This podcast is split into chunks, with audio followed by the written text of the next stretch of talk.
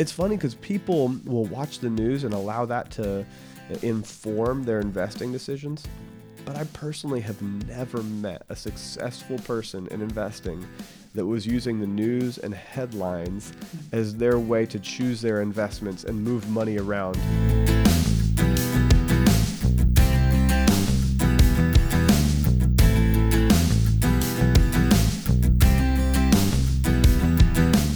Welcome to Getting Money Right, a show dedicated to helping you achieve financial freedom through education and inspiration so that you can be free to pursue your true life's purpose. We're your hosts. I'm David Thompson, and here's Leo Sabo. And in this episode of Getting Money Right, we're continuing a multi part series on investing.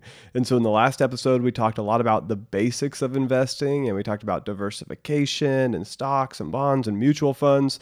And in this episode, we're going to dig deeper. We're going to talk about risk tolerance, how the news influences your investing decisions, and how you can stay on your investment path, uh, understanding your risk tolerance and how the news affects you. Yeah, David, I'm really looking forward to this discussion because I think investing is difficult not because of the financial side, but because of other factors. And some of what we're going to talk about today, we'll dive into some of the reasons why investing seems to be very difficult for most. In fact, investing, especially in the stock market, through the purchase of mutual funds or index funds, as we talked about in the last episode, is actually quite simple. If you simply go by the historical data, the fact that the market has returned an average of 11.3% over an 82 year history, and you invest in the market consistently over your working life, it just proves that you will have a significant amount of wealth stored up. Yeah, that's absolutely. just a math thing. If you believe those numbers, and they've been true for 82 years, and you just do it, then you'll have a good nest egg set aside. You'll have a good lifestyle. You'll provide a comfortable lifestyle for yourself and your and your family. But it's not that easy, is it? Why is it that the math works, but yet we still struggle with this? Yeah. Well, and you're, and you're talking about an 11% return over 82 years. That means that your money doubles every seven years Yeah. and a little bit more often than that. So if you had, uh, let's say you had invested 50,000 over the first, you know, so many years of your career, and then it grew and it doubled to 100,000 and then 200,000 and then 400,000 and 800,000. Yep. It would have time to multiply multiple times. You'd be okay. Yeah. And so, if mathematically most people can do this, why don't we? Well, it's because we're irrational. It's because we're emotional. It's because we have feelings that run contrary to logic uh, and contrary to statistical data. Yes. You know, we see the stats, but our emotions take over. Um, you know, humans, we're the only creature that worries about the future. That's right. I don't know if you've ever experienced this, but it's that worry and that fear of things that you can't control.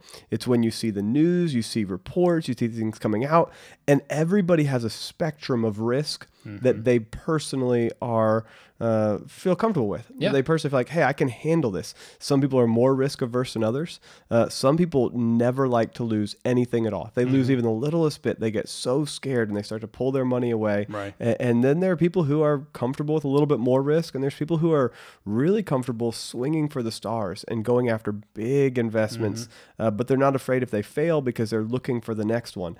And so we've got to understand our risk tolerance. Right. That's the technical name for this. Is what's your personal risk risk tolerance? And this is a term that you should be well acquainted with. Uh, you've got to understand that this has a deep impact on how you're going to reach your investment goals. Yes. What is risk tolerance? Let's define that real quick. Risk tolerance is an investor's ability, that's you, to psychologically endure. That's an interesting way to put it. Endure. The potential of losing money on an investment. So you have to have you have to be psychologically prepared to lose money. That's the risk you're willing to take. A person's risk tolerance can change throughout his or her life, and it determines what type of investments he or she is likely to make. As you said, David, there are different types of risk tolerance. We all will allow a certain amount of risk before we start worrying or, or pulling a trigger on something that we should just kind of leave alone. So let's talk about the different risk tolerance that people have. Yeah, well, if you want to learn your risk tolerance, you can just go to Google and type in risk tolerance assessment or risk tolerance quiz. And on the first page, you're going to find six, seven, eight different tests you can take. But here's what some of the results will be. Uh, for some people, you're going to see that you might have a high risk tolerance. Uh, and these are investors that are aware of the ups and the downs of investing in the stock market. They get it. They get that sometimes it's going to go up and sometimes it's going to go down. Oftentimes in the investing world, these people are labeled as aggressive uh, because they usually purchase mutual funds that are called the aggressive allocation. And what that means is that they're primarily involved in stocks instead of bonds Right. and other investments that might be a little bit slower growing. Uh, they're looking more on the stock side, maybe 100% stocks, 90% stocks. Mm-hmm. Uh, they've got a deep understanding of the history of the stock market, and their inclination allows them to you know purchase highly volatile investments. Yeah. And when I say highly volatile, maybe over the history, uh, maybe over 20 years, that set of that portfolio has never lost money. But in three years, it could lose 10%, 20%, 50%. Right. That's highly volatile. Yes. You know, if you need this money three years later and it drops by 30%, that's a volatile investment. So these people mm-hmm. realize I may be down in the next three to five years, but in the next 10, 20, 30 years, I'm probably going to be okay. Uh, a lot of times you'll see these folks in, in company stocks that if it goes to zero, they're not worried about it because they've diversified their portfolio because they've got a balance to how they manage. Uh, now, I'm saying a balance. Uh, these guys are still labeled as aggressive. They're the high tolerance. Um, they usually don't have a lot of low risk investments because they're looking for higher returns. They're looking for maximum returns.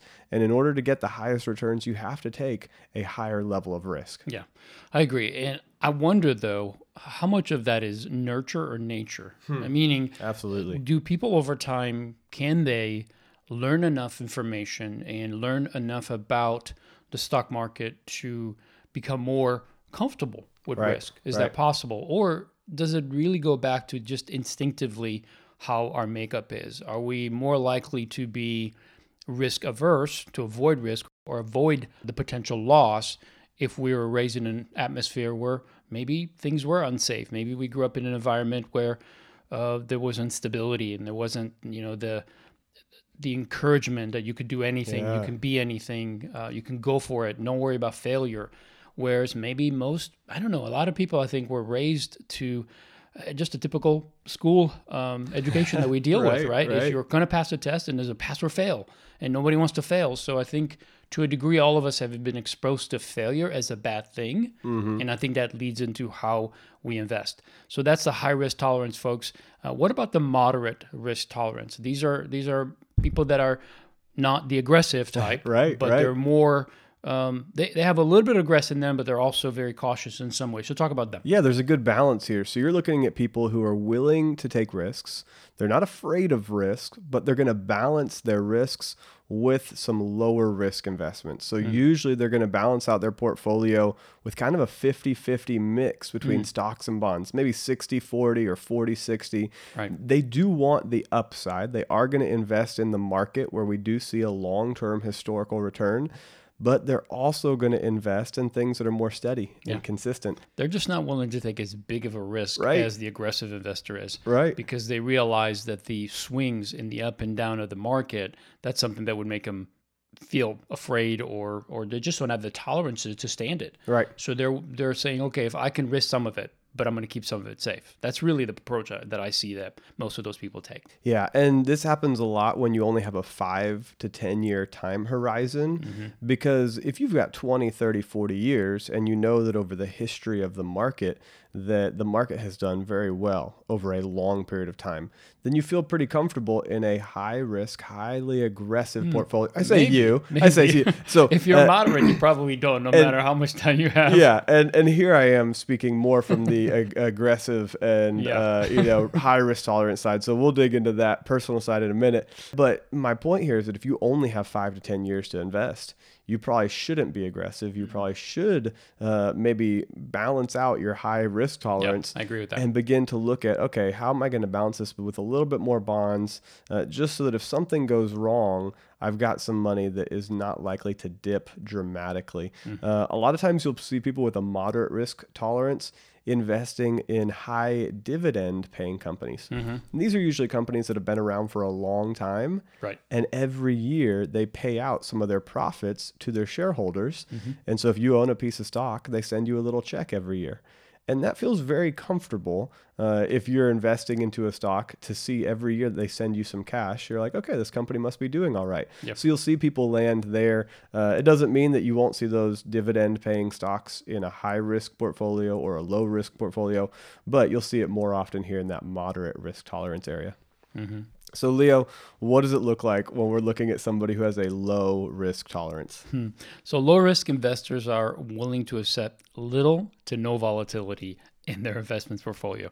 Uh, they often uh, are retirees who have spent decades building a nest egg and are unwilling. They really they don't want to take any kind of risk to their original principal, and that makes sense for people who are close to retirement because you don't want to take huge risks when you can potentially lose half of your nest egg, which now you need to live on. So these are low risk investors. Uh, they target vehicles that are guaranteed and highly liquid, meaning they're not stuck in them. It's not going to swing up or down, and it's money they can have access to right away because more than likely they'll need it. Risk averse individuals opt for bank certificates of deposit, CDs, money market accounts, annuities, or U.S. Treasuries to preserve their capital along with minimal gains, which they're willing to take, they have that safety, that security that they need to have because, again, they have a low risk tolerance. Yeah. So when we look at these and you begin to read a little bit about that high risk, that low and moderate, mm-hmm. Leo, where do you think that you kind of personally stand in this? And what's that look like in your life? Yeah, honestly, I am probably more t- between low risk to mid risk uh, type of investor. I don't like the swinging up and down. Uh, to be honest, I don't know why that is. Over time, I have learned to take bigger risk when I've invested. So I have invested aggressively, but it I won't lie to the fact that it makes me uneasy when the market's doing the big swings.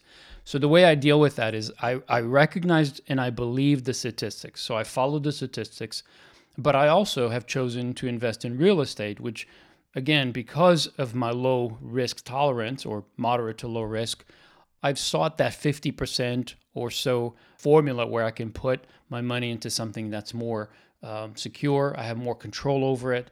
And therefore, I kind of go between these two different real estate and securities because that gives me that sense of hey, even if I were to lose a pretty big chunk in a short period of time from my investing in the market, my real estate stays pretty steady and continues to grow. So that gives me that ability to sleep at night and not worry about it. But I won't lie to you. When the economy is looks like it's going down, I'm I'm thinking about should yeah. I should I pull out? Should I go to cash? So I have recognized, especially over the last couple of years, as you know, with the economy, everything that's been happening, I have realized and I've noticed that I am more likely to to listen to those or watch for those those news, you know, headlines yeah. that are warning me if something's going to happen. So that's just being totally transparent. Yeah. I am more of a low risk type of investor. Yeah. Well, I, I don't want to label us, Leo, but if I had to throw some words out, uh, I, I, would say maybe a little bit conservative okay. in general, uh, not extreme. Um, I wouldn't say that we're exactly middle of the road, but we're not going to the far left or the far right. Right. Um, we are the kind of people who, uh, we, we find a path that works mm-hmm. and we typically stick to it and we're consistent over a long period of time. Now, I'm That's not good. saying that we're always like that in every scenario, but I can tell you, Leo, that you and I are right now are both wearing blue shirts. Mm-hmm. That's a pretty safe choice for a guy in the in the yeah. business no world. No pink here. No pink over here. Yeah, we don't have sparkles. We don't have you know. We, it, That's funny. So when I look at us, Leo, I've got to say, you and I are probably not the the super high risk tolerance, extreme mm end of the spectrum type of person. But what's interesting is that you know we really took this and applied it a lot to the stock market but what really happens is the more you said nature versus nurture, the more that you learn, mm-hmm. the more that you're nurtured in an area, the lower the risk you have in that area. That's true. Uh, so true. when our, our nature may be more conservative, but mm-hmm. as we learn and grow, then we're able to step out and do things that most people wouldn't do. Uh, right. We both do public speaking, and yeah. we'll be in front of an audience of hundred people, a thousand people, mm-hmm. uh, and and that doesn't scare us because we have learned how to do it. Now there right. may be some you know butterflies, no of doubt, of course, but but that's not. Most people would say, oh, you know, I, I'm not comfortable being in front of the audience, but we learned skills that took us there. And so I would say that in general, we may both lean towards the lower risk tolerance side or the moderate even, But as we learn and grow, I'd mm-hmm. say we've both moved to high risk tolerance in the areas that we're comfortable with. Mm-hmm. So when I see you purchase a vehicle and fix it up and flip it and sell it to somebody else for a profit, or you just work on it for fun and then you put money into it and then you sell it for a profit. I see that happen and you're not afraid because you know exactly what it's going to cost to put into that vehicle and exactly what you're going to get out of it within a couple hundred dollars or maybe a thousand dollars. Uh, When you purchase real estate, you have read book after book and listened to podcasts and research and gone to seminars. You've learned uh, how to evaluate the risk of a new tenant, how to evaluate the risk of a property. So, something that would be a high risk for me, trying to buy and sell a car or jump into a rental real estate market right now, that would be a higher risk for me. And I don't have the tolerance to take that on because I don't have the education that you have. Not yet. Not yet. but on the flip side, I feel very comfortable in the stock market where usually I would be a little bit more of a low risk person. I feel really comfortable with the long term history of the market, mm-hmm. s- sitting myself in a diversified portfolio, a bunch of different stocks and a mutual fund over a long period of time that's mm-hmm. balanced across some large cap and some small cap and some medium cap and maybe a little international. I feel comfortable with that spread over a long time. And so when I invest in equities or in stocks, people would say, "Wow, David's an aggressive investor." And and if you looked at the kind of the rating out of 5 1 to 5, I would be in the 5, the red zone of, "Oh, that's so aggressive because it's mm-hmm. 100% stocks in this area." Right. But I feel comfortable with those 100 companies mm-hmm. over the next 10 years because I believe there's value in those companies. So this is interesting. Yeah. Well, I love the fact that you brought this up because it's not just the knowledge that you gain, but it's also the experience you gain as you continue to do this over and Yes. over and over again. Yes. Uh, one of the things that I've experienced over the last two, two and a half years or so is that I've had to take chances. I've opened up two different businesses and I've never done that before. I was always just an employee collecting a paycheck. And going out there, there were several things that I didn't think were part of the process of you know, Mm. starting a business, but yet a lot of it had to do with overcoming fears, overcoming Yeah. this fear of failure, fear of letting my wife down, fear of letting myself down. And that's part of our makeup. This is this is just so much so much of this applies to investing, but it applies to life. And the fact that you have studied the market and have studied these trends and you understand this gives you that ability to say, for me, this is not a high risk Right. because I've looked at this and this has worked out, generally speaking, for a majority of people who stuck with it. Right, right. In fact, I'm thinking of two individual friends of mine who are both, one of them is almost retired, the other one has been t- retired for a few uh, years now. And both of them have followed this path of just putting money into the market. I don't remember if they were, I honestly don't know if they were aggressive or moderate. It doesn't matter. The point is they stayed in the market Yeah. long term and continued investing it. And now both of them have a nice nest egg that they'll have more than enough to live the rest of their lives and probably leave something for their kids as an inheritance. So my point is, I also see examples of people that have done it. Yeah. I have people in my Yeah, life that are now living Yeah. that. And that gives me a set of confidence of saying, hey, it's worked out for them. I know the information. I see now models of people that have done it. Mm-hmm. And that gives me the ability then to have even more risk tolerance because I know it's going to be okay. It's not guaranteed, but it's as close to guarantee as I can get to Right, feel right. comfortable with doing it. And I think that's that's why I invest in the stock market because otherwise I probably would have not never done that. Mm-hmm, I have family members that do not invest in the stock market because Right. they are very much uh, risk averse, Mm-hmm. but they're not risky. They don't take risks when they invest in real estate. All of them invest in Right, real estate, right. but to them that's not risk. That's knowledgeable and understanding, and they have all that information. So for them, that's something they can control and determine the outcome. So that's why I think adding knowledge with experience really makes a big difference in helping you to change that risk level, or at least go after it, knowing that even though it's not your nurture, you can go there because you've learned the information that's going to help you to make those choices and stick with it. Yeah, I think this is really important to kind of reiterate back to our first episode. You can invest in several different places. You can invest in your education, you can invest in a personal business, you can invest in other people's businesses through stocks. Y- You can invest in real estate and a number of other, you know, small one-off things. Sure. Uh, but when you have spent some time learning and researching, you can move from somebody who may have a lower risk tolerance at the beginning of their journey to somebody who's very comfortable with a risk that would be uncomfortable to others, Mm-hmm. but you know how to handle it. And, and and that is the most important thing. So we're not saying you need to do this kind of investment or that kind of investment. We're saying that the more you learn, the more you educate yourself, the more comfortable you'll, you'll be and uh, we're also saying, you know, the general principle is you've got to start early. You've got to start, you know, as soon as possible. Start you want now. to invest over a long period of time. Uh, the best time to plant a tree is 10 years ago, right? Right. And so, or today, you know, so 10 years ago or do it right now. So, okay, we're looking at risk tolerance and how that affects our life. But now let's look at how the news might influence our daily decisions. Yeah, because it's not a one time decision that we make. It's not about saying, okay, I'm going to take this amount of money and just write a check every month and put it in this, you know, set of stocks or portfolio that's diversified. It's not that easy because we are open to influence and to news and to information that challenges that decision we made one time. That's right. So let's say that you've gone through and you've taken the quiz and you find yourself to be, you know, low risk tolerance or high risk tolerance, wherever you land.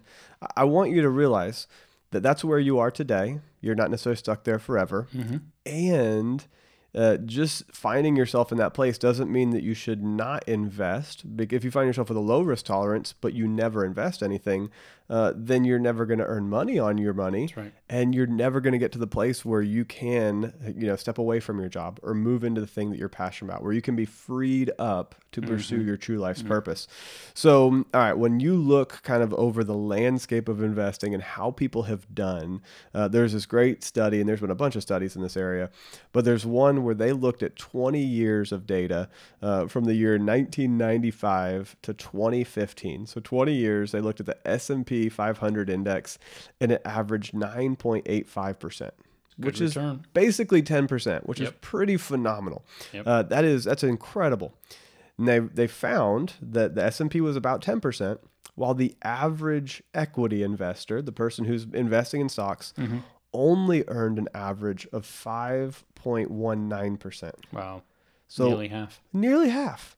So what happened here? Hmm. Why is this? Well, the reason is that investors are often emotional and illogical. Mm-hmm. It, it would have made sense in 1995 to buy the S&P 500 and just hold on to it or slowly put more in incrementally uh, through dollar cost averaging, just put a little bit more each month in. It would have made more sense to do that and just hold it for 20 years. But all of a sudden the news clicks on. Yes. All of a sudden a new piece of information comes into the equation that shakes your emotions. Uh, investors see that the stock market starts going up. Then we're talking about 1995. Mm-hmm. Imagine that you begin to see the stock market, the bubble of all the dot com companies. Yep. And you see Enron, right? About this time, Enron is doubling every year in, in value. Oh my gosh, I want to be in that. Yep. And then everybody wants to jump in. Everybody wants to jump going well. in. And then all of a sudden, oh my goodness, look at this, you know, retailer that I've never heard of. They have uh, an internet domain. They must be good, right? Mm-hmm. And so you begin investing in all these companies you never heard of because the news is getting you excited and you buy as it's going up. You buy at the high. And then things start to slow down and get cold, and you get nervous and you jump out because you see that things are bad. So, what you've done is you bought when it was high because the news was marketing it to you. Yep. And then you sold when you got scared when it was low. And what you've effectively done is purchased the most expensive and sold it at the cheapest place. And you're losing money every time when you do that. Uh, it's like going to the store and buying something at full price. And then when it goes on sale, you return it and you only get half the money back. It's just crazy. But this is what we do because we are emotional people. Uh, it's our poor judgment that leads us to oftentimes not actually get the normal rate of return. And in this study, it was five, you know, five point one nine percent, almost half of the nine point eight five percent uh, that the S and P returned. So this is one of the reasons that I actually feel really comfortable uh, recommending that people talk to an advisor and have a financial advisor in their life. I don't think everybody necessarily needs a financial advisor that is constantly monitoring them and helping them or they're paying a large fee to, but a, a once a year fee to sit down and have a financial checkup, to have somebody you can bounce ideas off of, a fee advisor is a great idea. Now, there's other forms and models for this. I don't think it's wrong to have an advisor that you pay a percentage of your annual um, overall management that you've got with Yeah, them, whatever works. assets under management. I think that's a problem. Uh, I think that this really highlights one of the reasons why it's good to have somebody in your corner that will help talk you off the ledge if you're about to buy high or sell low. So there's a few pieces of advice that I would recommend. Uh, just first and foremost, you've got to know this when you're seeing these news articles come across, and we'll look at a few in a minute. One, oftentimes, if you have a plan in place and something new pops in and you get like nervous or excited, you should probably do nothing. you had a plan in place. Uh, probably the reason for your plan hasn't changed, especially if you're a long term investor and you've got a long horizon that you're looking at. Yep. Um, two, I think this is funny. Uh, you've got to realize that money is a little bit like a bar of soap. Anybody use bar of soap in, in, in their shower anymore? I, I, I know that every time you go to grab the soap, every time you, you use the soap, it gets smaller. Every time you move your money around, it gets smaller. Your money is like a bar of soap. The more you handle it, the less that you're going to have. Uh, you should never sell your equities or your stocks in a down market. No. Uh, if it's 2009 and the market is crashing and you're getting worried, that's not the time to sell. It's actually the time to take some of your cash and put it into the market because you're buying when it's so cheap. And over the next 10 years, all it did was double and then double again to today. So, all you want to do is be very aware that you should not sell your mutual funds, your diversified portfolio, uh, just because of some fear in, a, in the middle of a crazy market. And then, four, realize that this long term investment approach, uh, it's academic. People have studied this for years and it's almost impossible to beat. Doesn't mean that nobody's going to beat it, uh, but if you are just an average investor, you could pick up something like the S&P 500 or the total stock market index or maybe three or four different large mutual funds and just balance out your portfolio a little bit and you can have some pretty good returns over a long time. You know, I, I see this a little bit like if you've ever gone to a casino, it's a bit like that. It's it's the house always wins. You know, you can come in and you can put in your quarter and you can take your money and you can bet here and there, but ultimately casinos are not meant to lose money, Right. right? And In the same way, the market is designed to operate because it's really a group of companies that are trading stock on the market. People are buying into the market, they're buying into the economy, they're buying into the health of these companies. And yes, some of them will will come and go, but overall, the economy is going to stay strong. Sure, there's corrections, all that happens. But here's what's interesting. You struck something when you said this, uh, David, that when things go bad, people begin to sell. Mm, yeah. And what's interesting is if they actually follow what you just said, instead of actually selling when things are going down, they put more of their cash into the investments, Right. into the stock market, then that would be an indication to companies, to investors, to everyone else that, hey, we're not doing so bad. People are willing to invest. Right. And honestly, if you look at investing, all the volatility that we see is driven by emotions. Yeah. Right? The fear index. They literally call it the fear index. So if everybody's putting money in, that, that would tell everybody, hey, it must be okay. I guess I'll put my money in too. And it would be a much quicker turnaround. The recession wouldn't last, may not even hit a, a real recession, and it may just be a, a bounce and come right back up. And I think that's the hard part about this. It has consistently worked, but because emotions get in the way, we tend to do the wrong thing. So that's why we're having this discussion today. That's why we're bringing these things up, is to help you understand that the statistics show that this works, but the news media, everything that you see in the news every day, will drive you to second guess that plan Right. that you made, which you made on really good information. Right. So what we're saying is stop listening to the news and just stick to your plan. Yeah. Be yeah. well diversified, but stick to your plan. And look, you've got years and years and years to go. Things will turn around. Just look at the overall market and how it's done. It's going to come back. This is not the end of the world. Well, and think about what gets played in the news, right? Uh, You've probably heard the cliche if it bleeds, it leads. If something crazy is happening, let's put it as the leading article or the leading news story. Um, the media knows that scary stories are going to go past your normal filters so that when you're looking at headlines and you see something that's just kind of normal and average, you're not going to look at it. Yeah, you're not going to give it much thought. But if you see something that scares you a little bit, Mm-hmm. you are 10% more, 50% more, 100% more likely to click on that or to follow that link or to watch that story for at least 30 seconds. And it sticks in your brain longer. Mm-hmm. Now, this is interesting because when you see these fearful moments, your brain holds on to that. And so, if you go back and you look uh, at the history or just the news over the last five years, and I went uh, in, you know, getting ready for this episode, I pulled up 2005 and I typed in recession or 2015 recession. And, and then I typed in 2016 and 2017, 2018, and 2019. And every single year, and I remember this just from seeing the news over the last five years. Yeah. Every single year, somebody was predicting a recession Sure. if not a great recession Right. or a large decline, right? They were And, saying, and they were fifty percent, you know, hey, likely that they were going to be 50-50. right. So why, not? Why not? Exactly. So, so here's some of the articles. Uh, 2015, U.S. could go into recession in 2015. Expert opinion, and then it cites plunging oil prices as the reason that 2015 is the year. Yep. Guess what? 2015 wasn't the year. No. So 2016 they come back with the headline Will the US economy slip into recession in 2016?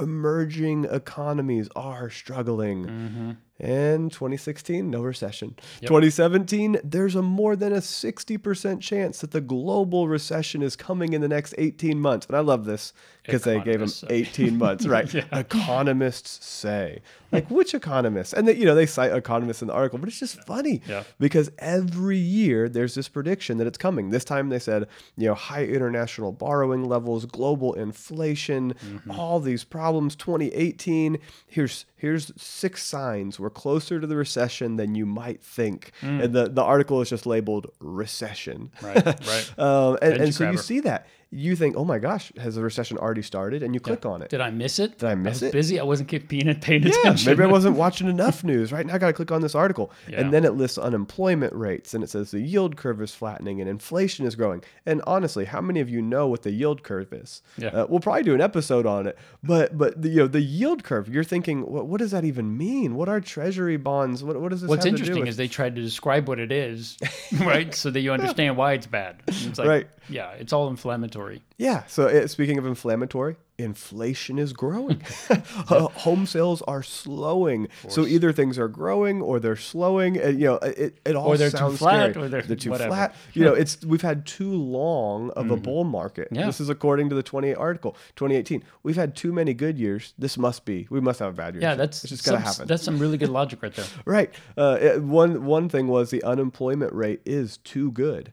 Like this is the lowest Too it's many ever people been. have jobs. This is not good. Yeah, it's the lowest it's ever been. That means it can only get worse because Mm-hmm. we're at the best it's ever been. Actually, it got better after that. But it's just funny. Yeah, it is. It's crazy that you know, um, 2019, the U.S. is likely headed for a semi-recession, Uh, and they're hedging their just bets. a bit, yeah, they're still toning it. negative. Right, right. and, and I've heard actually a bunch this year again of recession coming. And I'm not saying that recession isn't coming. One day we're going to have a recession, right? That's why it's fun to, to throw these articles out and say, "Hey, sixty percent chance." You could look like a genius, you know, Mm-hmm. Yeah. six months from now. But Yeah. but over the last five years, the news has gotten it wrong every single year. And this is from CNBC, Washington Post, CBS, USA Today. That's all these different companies I pulled these articles from. And what I'm saying is, is that over the last five years, there's been big predictions of major losses. And you just can't trust that the news is going to help you to invest because over the last five years, it didn't happen. Uh, all that's happened is the market has slowly and steadily inclined. Now, it has dipped a little bit, but over time, it's gone up. Now, maybe this is the year where it goes down, but I'm not worried about one year where it goes down because I'm looking at 20 and 30 years of investing. Yeah. Uh, and if it does go down, that's the best time to buy. And this is why Leo and I are always going to go back to our, you know, four main principles that we teach in Four rules finance. managing money. That's right. One is that you spend on purpose. You have a budget in place so you know how much is coming in and you know how much is going out. Then you save before you spend. Mm-hmm. So when Leo said that you should actually use some of your cash to buy investments when the market goes down, well, where do you get that cash from? You get it because you saved before you spent. Mm-hmm. You're following the rules. You have a budget in place, you have savings in place. Then, rule three is that you increase your financial margin. That's right. And so, again, you're adding more cash so that if something goes wrong, A, if you lose your job, you've got that stability fund you're taken care of. But B, if the market goes down and you've got an extra $10,000 on the side, man, in 2009, it would have been a great time to put in $10,000. Mm-hmm. It would probably be worth around $40,000 right now Yeah. in 10 years. That's a pretty sweet investment. So be aware that the, the blue light special is on when the market goes down. That you like, remember Kmart, like the blue light special, that's the Mm-hmm. Yeah. time to buy. Um, it's funny because people will watch the news and allow that to inform their investing decisions. But I personally have never met a successful person in investing that was using the news and headlines as their way to choose their investments and move money around. That's uh, very you true. know, spur the moment, right? The people who are investing over a long period of time and doing well are the people that have they look at they they gather the data, they look at the investments, they have a long horizon. And they ignore the headline. They ignore the headlines. Yep. That's exactly it. You know what's interesting about people who do write, the journalists and people who write for these publications, is they're not the experts. They're just taking information, and frankly, I'm just going to say these as I know it. They have a job. oh yeah, absolutely. They need to keep their job. That's how they make their money. So every day they're going to write something, and it can't be well. Today's just like yesterday. Only the weather guys can get away with that. Everyone else has to work for a living, and so they're going to do everything they can to grab your attention. And if that's inflaming things and making things worse than they are just to grab your attention, uh, they're going to do it. That, Right. That's just what they get paid for. And that's why so many of these actual investors that are successful, you know, ignore that because they know none of none of those people really know what they're talking about. Right. That's not their expertise. They're just reporting on things that they hear Right. or what other people say. And that's just not a good way to invest or to plan your life Right, on, on right. headline news. That, that doesn't make any sense. Yep. I remember, uh, I think it was Warren Buffett, and he was kind of maybe responding to a comment about market volatility and the news and some things that were happening and what's going on in the world. Yep. I'm sure he gets asked a lot about Oh, that. of Whenever course. there's a bad headline or things are, you know, everybody's like, what do you think, Warren? What do you think? And he probably gets upset with that. Oh yeah, of course. And, and he, you know, he gets asked this, I imagine, all the time. And and he's got you know fifty plus years of investing experience hmm. and has attained billions of dollars because he's been one of the greatest investors of all time. And he refers to his vice president of investments that he works with, Charlie Munger, and he says Charlie and I view the marketable common stocks that Berkshire owns as interests in businesses. So he's saying the stocks that we own and the companies that we choose with our pool of money, which is in Berkshire, uh, they say these are interests in businesses. They're not ticker symbols. This is again going back to the quote to be bought and sold based on charts and patterns and target prices uh, or the media, the opinions of media pundits. Instead, we believe that if the businesses of the investees are successful, if they're investing in good businesses, and we believe that most will be, he says, our investments will be successful as well. Sometimes the payoffs are going to be modest. Uh, sometimes the cash register is going to ring loudly. They're going to make a ton of money. And sometimes they're going to make an expensive mistake. But overall and over time, they should get decent results, he says. In America, equity investors have the wind at their back. I think it's a great way to end this quote. Yeah. Uh, he's saying that if you invest in good, healthy businesses, he says when he looks at the stocks that they own, he doesn't look at the media. He looks at the business interest. He looks at the fact that these companies are making products that help people, that are in a good position to serve more people over time. He looks at the business side and he says, you know what, in America, uh, you know, we have freedom of speech. Uh, we've got private property rights. We have a government that doesn't typically over interfere in our daily lives. And you can always argue back and forth on regulations and some things there. Uh, but we've got a pretty good economic climate Right. where we've got the wind at our back. If you're a good businessman, you can make money in America. Yes. And if you know how to invest in good businesses, the, the majority of those businesses over time will do well as long as you diversify your portfolio. And that's what he says. Sometimes we're going to make an expensive mistake. Sometimes the cash register is going to ring loudly and mm-hmm. it's going to be awesome. Mm-hmm. And sometimes it'll just be modest. But he says over time, when he looks at the economic climate of America, he feels very comfortable investing in businesses that he's choosing because he believes they're going to do well. And so this this should be your thought process. If you find a home that you want to invest in in real estate and you feel comfortable with it, you look at the market, you can see that that area has done well, you can see the taxes are appropriate, that there's renters, there's more people moving in, the demand is going up. Mm-hmm. Then don't be scared yeah. to invest in that property, or in more than one property, or in more than one property. Uh, if, on the other hand, you know real estate isn't your isn't your thing, but, but you can see that Walmart and Home Depot and Apple and General Electric maybe not General Electric and Walgreens and CVS. If you can, you know, Microsoft, if you can look at these huge companies, have been around for a long time. Been around for a long, to be time. around for a long time. Yeah, and you can say, you know what?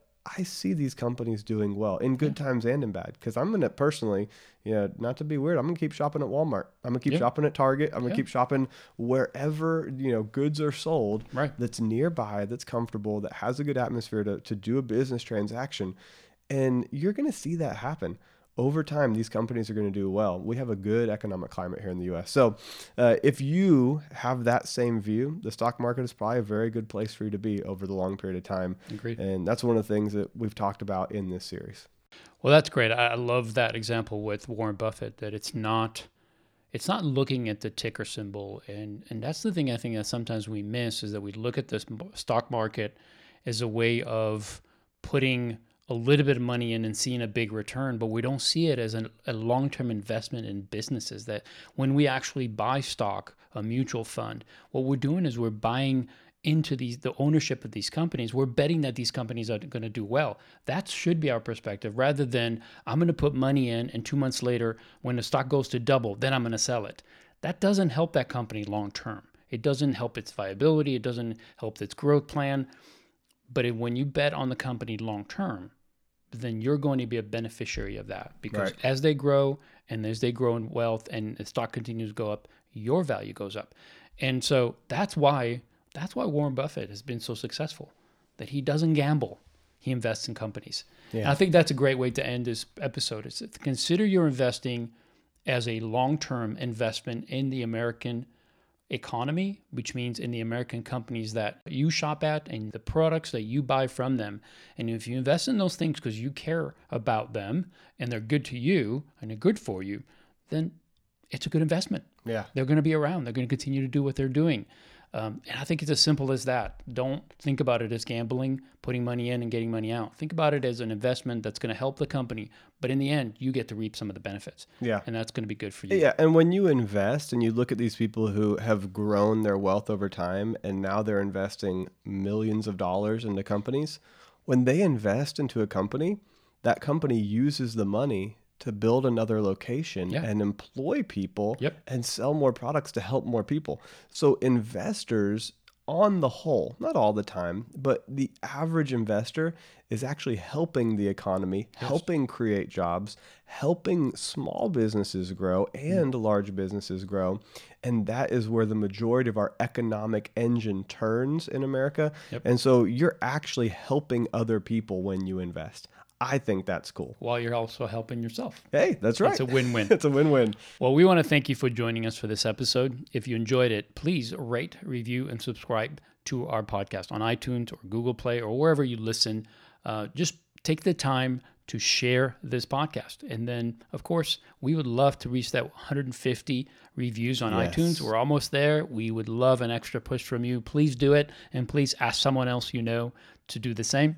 We would love for you to also follow us on Twitter, on Facebook, on Instagram, and let us know. Let us know how we can serve you better. Let us know what content you love to hear and what you want to hear more of.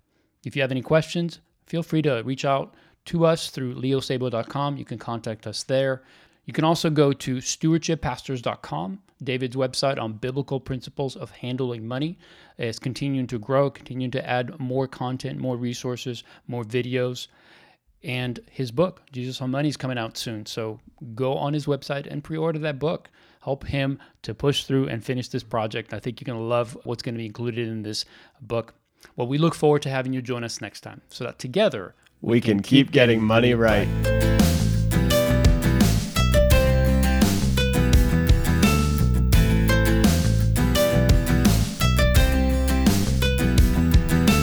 everything that you see in the news every day will drive you to second guess that plan Right. that you made, which you made on really good information. Right. So, what we're saying is stop listening to the news and just stick to your plan.